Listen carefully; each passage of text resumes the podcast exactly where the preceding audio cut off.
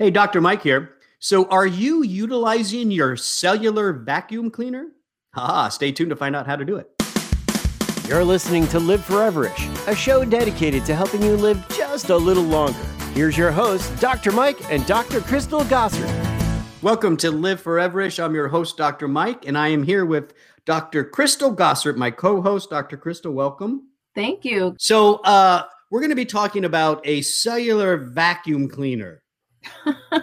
you know, there are times when your analogies are spot on, and then there are times where I could comes. challenge the analogy every once in a while. Go ahead and challenge the analogy.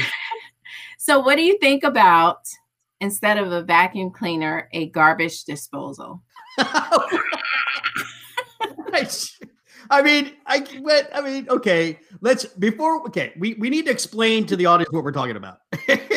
Whether it's a vacuum cleaner or a garbage disposal, we are talking about something called autophagy. So let's, Dr. Crystal, put on your teacher outfit, you know, your teacher look, mm-hmm. and give us a mm-hmm. good, quick little lesson on autophagy. Okay. So when the the literal definition of autophagy is self-eating. So in this process, the cell consumes and breaks down old cellular parts, debris in the cell, maybe proteins that the cell made that were misfolded or they just didn't come out with the right shape so they're not going to have the right function. So what do we do with those extra cellular parts? the the cell kind of breaks them down, puts them in the garbage disposal, and or or pulls out its vacuum cleaner and sucks them all out.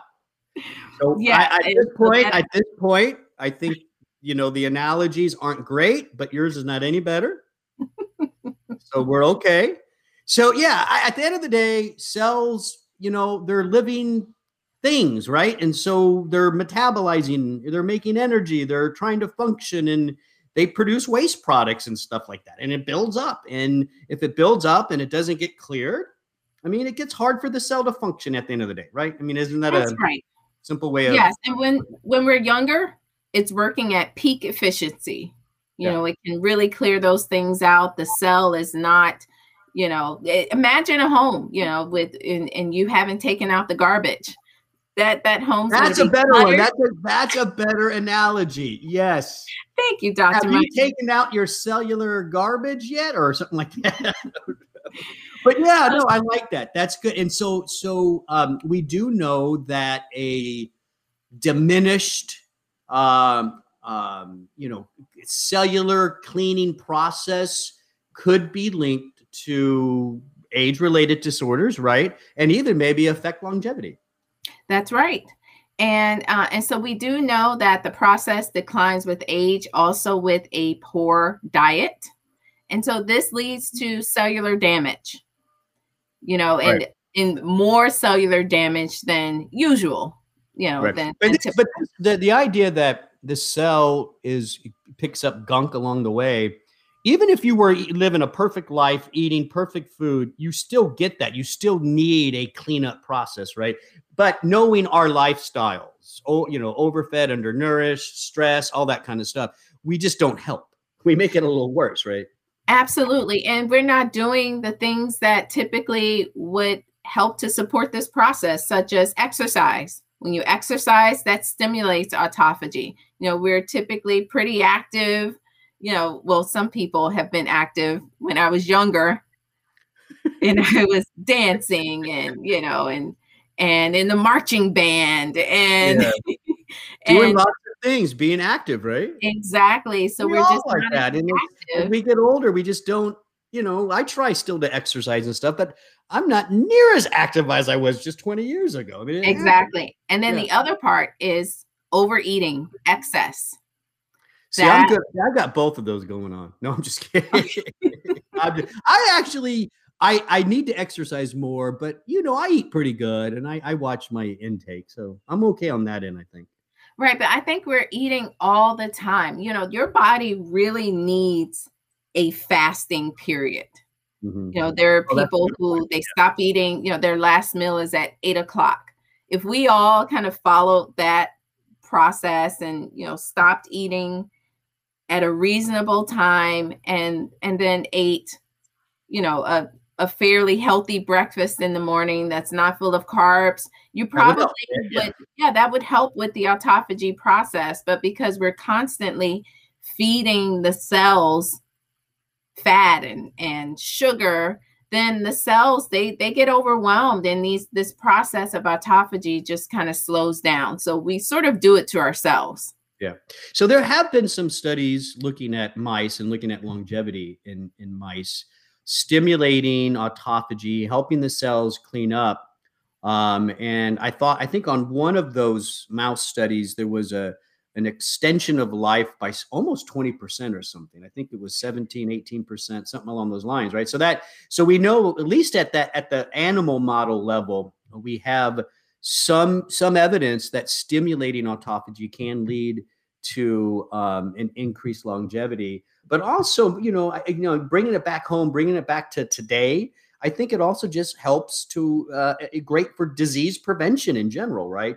Uh, uh, it, it prevents tissue breakdown and that's ultimately where most age related disorders lie right? Right and i always think I, I love this new term dr mike health span. So yeah. instead of focusing on lifespan you know you don't want to just be old and and kind of crusty and can't get around. That's an interesting way of describing getting old. You, you, want to be older but vibrant and healthy, those longer, yeah. healthier years. And and that's what we see with with nutrients like luteolin that can help to ultimately support the process of autophagy. And yes, also, I, I, we saw oh, you luteolin and let's see was wasn't there a couple other before you get into that we so we talked about exercise stimulates it right eating mm-hmm. better even some fasting right yes caloric restriction intermittent yeah. fasting and then now when you get into the nutrients before you do that we've identified certain pathways that control this oh. right one is called mtor one is called ampk we we don't need to get into the the the, the complicated nuances of these pathways. But mm-hmm. at the end mm-hmm. of the day, uh, mTOR is seen as kind of this um, uh, nutrient sensor type uh, pathway that helps the cell decide when to make energy, when not, that kind of stuff. And AMPK is one of your energy pathways. They're linked to the vacuum cleaner. I'm still sticking. Yes. they're linked. Yes. they're linked to the vacuum cleaner of the cell. And so then knowing that, then our job at, at Life Extension, this is what I love about our company, is now we say, okay, what nutrients do we already know can support those pathways, right? Yes, Dr. Mike. And, and so you're absolutely right. Um, and, and so the nutrients like luteolin, luteolin's found in, you know, many fruit, vegetables, uh, herbs, and but we get trace, it's found in those foods, but in trace amounts. Yeah, not um, not a lot. right. You'll get some in in your diet. Um, but you know, the fact of the matter is many people aren't even consuming lots of fresh fruit right. and vegetables in the first place. Uh, and so yeah, the minute and you know, let's be honest, the, the, for the average person in our country, and, and it's it's still a shame that this is true. When you say you can get some out of fruits and vegetables, you pretty much eliminated 80% of the people in this country. I know. It's yeah. so sad. Yeah, maybe that's another conversation for us to have. how, how, can we help people get get more of those important food sources? So that so so uh, do we know if you're going to supplement? Do we know how much of luteolin have we? Is that been teased out in the research? Yeah, so we we do see about uh, around 165 milligrams of luteolin has been shown to to be beneficial yeah, and that would be like a week's worth of eating fruits and vegetables, probably. probably like, more. Probably more. Yeah, you're not. So supplementing is is important. Do we have any other nutrients? Yeah. So actually, a pepper extract, uh, and it's a component called piperlongumine. Try to say that five times, Dr. Mike. Right. Right. Um, but you know, it's a, an active component in the pepper plant, and it's shown to activate autophagy. And, um, you know, in some preclinical studies, it's also shown to increase markers involved with initiating the process of autophagy in your cell. So, you know, I kind of think about you mentioned the ways that the body naturally kind of up regulates this process calorie restriction intermittent fasting exercise. You know now we can see you can introduce these nutrients and and you know I hate to say and mm-hmm. still eat normal, but you know, we can say that Be careful with that. you don't have to fast. and you yeah. can introduce the nutrients that can still help to upregulate those those pathways without the fasting. Yeah, and I think that's that's important because you know um, fasting's hard for a lot of people. They try it, they don't, they're not consistent with it. So it's nice to know that there are some nutrients we can take as well to increase the vacuum cleaners for your cells to clean out, or if you want to say garbage disposal, whatever, uh, to clean out all the gunk so the cells can continue to function at an optimal level for longer amounts of time. Right? That's right. That's right. That's that's autophagy. Uh, Dr. Crystal, thanks for joining me. Don't forget, you can find more podcasts at liveforeverish.com.